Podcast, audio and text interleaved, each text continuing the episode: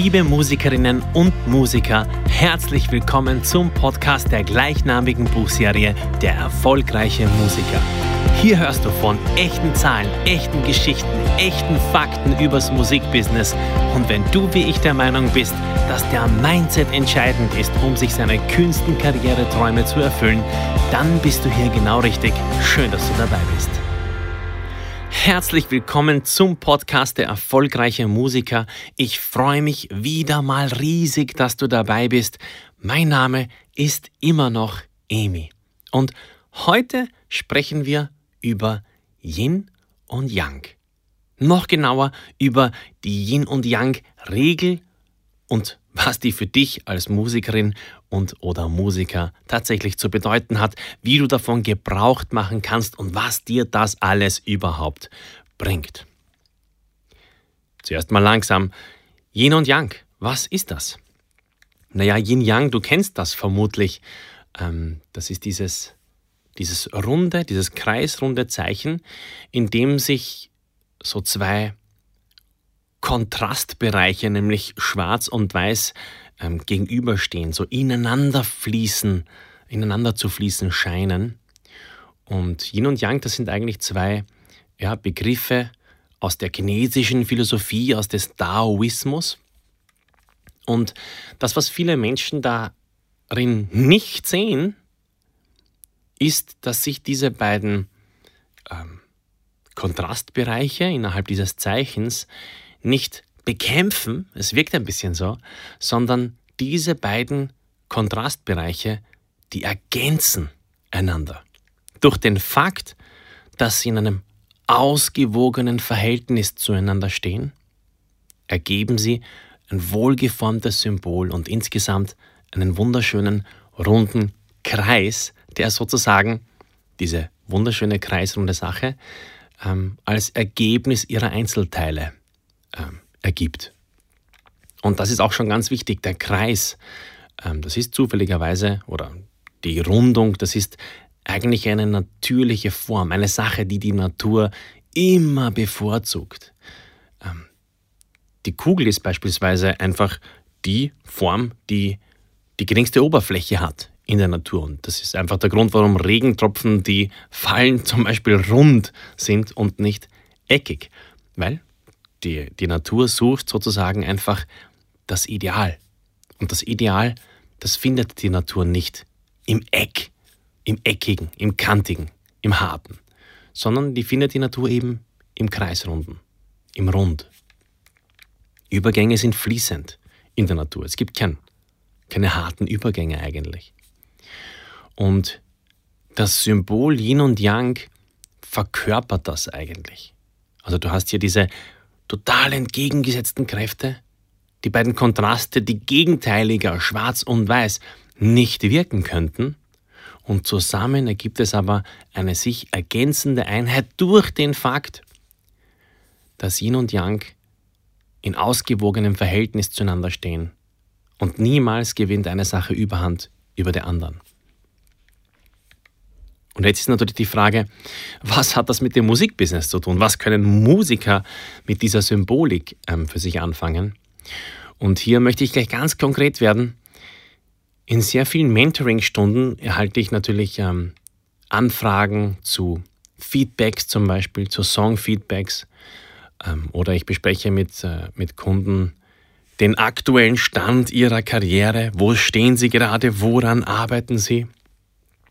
Und wirklich in den meisten Gesprächen, die ich habe, ist die traurige Bilanz, dass nur deswegen eine Musikkarriere stockt oder nur deswegen Songs nicht das sind, was sie maximal sein können oder Produktionen nicht das sind, was sie maximal sein können, weil nicht auf eine Ausgewogenheit geachtet wird. Also nehmen wir vielleicht mal eine Produktion her. Oft sind Produktionen einfach deshalb nicht gut, weil in vielerlei Hinsicht nicht auf eine Ausgewogenheit geachtet worden ist. Also das könnte jetzt zum Beispiel sein, dass einzelne Instrumente in der Produktion viel zu dominant sind.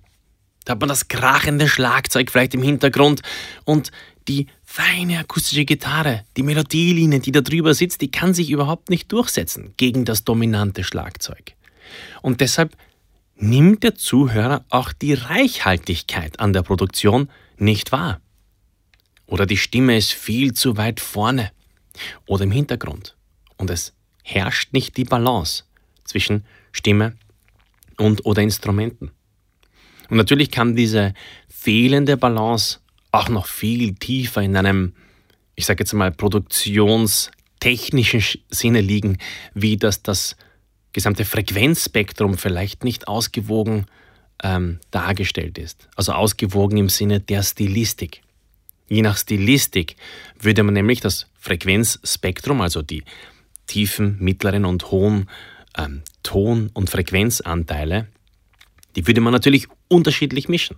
Aber wichtig ist immer, dass es für die Stilistik ausgewogen ist und dass dann nichts übermäßig dominiert, wenn das nicht sein soll.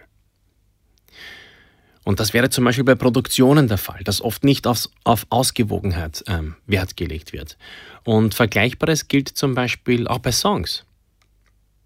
Oft sind Songs in einer Art und Weise gestrickt, dass man sagen kann, das ist nicht ausgewogen. Zum Beispiel könnte der Refrain zu kurz sein gegenüber der Strophe. Es ist schon okay, wenn der Refrain mal kürzer ist als die Strophe. Aber vielleicht ist er zu kurz. Und man hat das Gefühl irgendwie, die Nummer geht nicht endgültig auf. Oder es fehlt eben dieser Gegenpol zur Storyline im Refrain.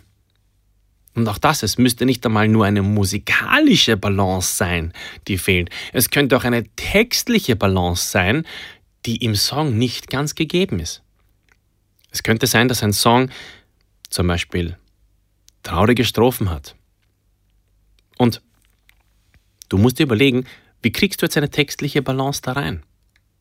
Vielleicht mit einem ebenso traurigen Refrain, weil du diese Form der Balance ebenso suchst. Wenn der Text traurig ist in der Strophe und im Refrain, dann müsstest du die Balance aber vielleicht an einem anderen Ort herstellen als im Text. Vielleicht ist der Refrain anders instrumentalisiert als die Strophe, damit der Zuhörer erkennen kann, Achtung, Kontrastprogramm, jetzt entsteht eine Balance. Oder die Strophe ist sehr schnell gesungen und der Refrain ist ein bisschen langsamer gesungen. Auch auf diese Art und Weise, mit dem Tempo kannst du eine Balance reinkriegen. Oder auch die Tonhöhe, brauchen wir gar nicht drüber sprechen, ist natürlich ganz häufig so, dass in Refrains, in Songs, der Refrain zum Beispiel deutlich höher angesetzt ist als die Strophe, um eine tonale Balance herzubekommen, um sich gegenseitig ergänzende musikalische oder textliche Aspekte zu bekommen, die eben zusammen wie das Yin-Yang-Symbol sich ergänzen. Zu einem Ganzen, zu einem runden Ding, zu einer runden Sache, wie wir auch so schön sagen. Warum sagen wir runde Sache? Weil das halt irgendwie was Schönes ist, wenn die Sache rund ist. Und Vergleichbares gilt aber auch für die Musikkarriere. Viele Menschen haben keine Balance zwischen den potenziellen Kontrastprogrammen. Da wird zum Beispiel ganz oft geprobt. Ich kenne einige Bands, also ich weiß nicht, als ich aufgewachsen bin und als Teenager meine ersten Gehversuche in meiner ersten Band hatte, da waren wir so, wir haben so viel geprobt. Also ich würde sagen, 90% unserer Zeit war Probezeit. 90%. Wir haben einfach immer geprobt, so lange, bis wir der Meinung waren, wir können das perfekte Konzert spielen. Und wenn ich jetzt so drüber nachdenke, fällt mir ein, es waren noch mehr als 90%. Wir haben wirklich ein halbes Jahr geprobt, um dann einen fetten Gig durchzuziehen, von dem wir gedacht haben, der wird alles verändern. Und wirklich, Ende nie. Mehrmals in der Woche haben wir geprobt. Und es gab aber wenig Balance. Also, selbstverständlich war das, was dann eine große Folge war, dass wir auf den Live-Gigs unerfahren waren. Ja, wir waren natürlich gut darin zu proben, aber die Live-Situation ist natürlich eine komplett andere Situation als die Situation in den Proben. Da hast du plötzlich Publikum, da hast du Licht, das sich blendet, du musst mit einem Tontechniker interagieren, den du vielleicht vorher noch nie gesehen hast. Du musst Tickets dafür verkaufen. Alles ist anders. Du kannst nicht kurz Pause machen, weil du mal kurz aufs WC gehst, sondern du musst durchziehen. Und in dem Fall war diese Balance nicht gut. Und ich habe in meinem Leben auch schon genau die gegenteilige Balance erlebt, also Balance auf der anderen Seite negativ, und das wäre in den Jahren, wo ich sehr viel gespielt habe, sehr viel live gespielt habe. In meinem Rekordjahr habe ich, glaube ich, 111 Konzerte gespielt und kein einziges Mal geprobt, weil keine Zeit für Proben war, weil ich eigentlich gefühlt immer auf der Bühne gestanden will. Und jetzt könnte man natürlich denken, hey, das ist das Idealszenario. Du probst gar nicht mehr, du stehst nur noch auf der Bühne. Du übst gar nicht mehr, du stehst nur noch auf der Bühne. Und ich kann dir heute sagen, auch das ist nicht ideal. Weil, wenn du immer auf der Bühne stehst, hast du keine Zeit, im Detail zu eruieren, was kannst du an der Show verbessern? Was kannst du besser üben? Wie kannst du musikalisch vorankommen? Wenn du nämlich live performst, dann bist du mit der Präsentation dessen beschäftigt, was du kannst. Aber du bist nicht mit dem Improvement, nicht mit der Verbesserung dessen beschäftigt, was du kannst.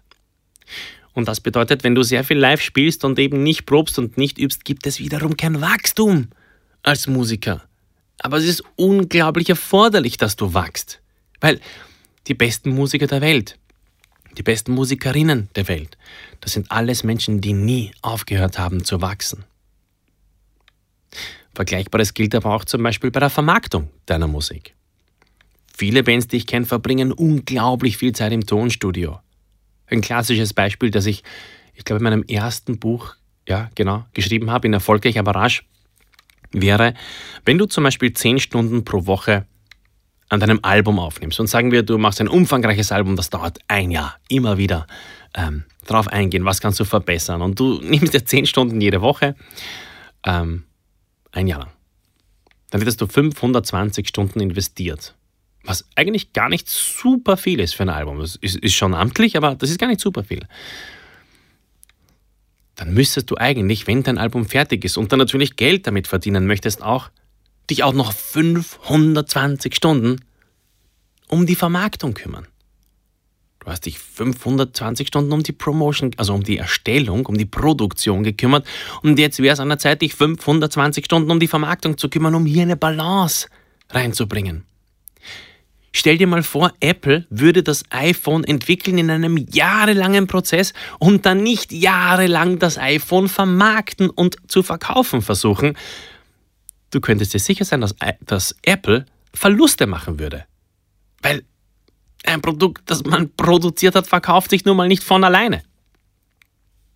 Und genau deshalb ist wichtig, dass du in deiner Musikkarriere, in deinem Schaffen als Musikerin und Musiker, darauf achtest, dass du die Yin-Yang-Regel befolgst.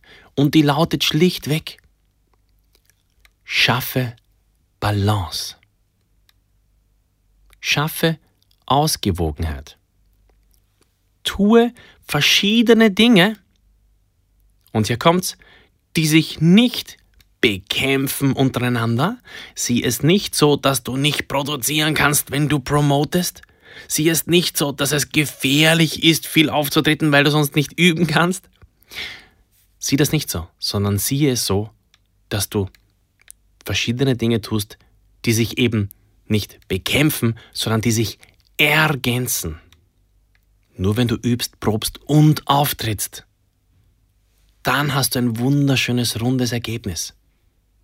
Wie ich auch schon in der Podcast-Episode, ich glaube Nummer 7, das Performance-Dreieck geschildert habe. Nur wenn du produzierst und verkaufst, hast du ein rundes Ergebnis. Nur wenn du innerhalb eines Songs Balance schaffst zwischen Tonhöhen, Tempi, Emotion. Nur wenn du Balance schaffst, durch sich ergänzende Teile, wird vor dir eine runde Sache liegen. Und an runden Sachen zu arbeiten, zahlt sich immer aus. Solange deine Tätigkeiten also in Balance sind, deine Ergebnisse in Balance sind, ist auch dein Schaffen als Musiker immer in Balance. Music Forever. Wir hören uns. Richtig cool, dass du auch diesmal wieder dabei warst beim Podcast zur gleichnamigen Buchserie Der erfolgreiche Musiker. Du findest wie immer alle Infos in der Podcast-Beschreibung und on top gibt's dort weiterführende Links zu meinem Blog, meinem Mentoring-Service, meinen Büchern und allem, was ich sonst noch so zu sagen habe, um dich auf deinem Weg, ein erfolgreicher Musiker zu werden, zu unterstützen. Music Forever, wir hören uns.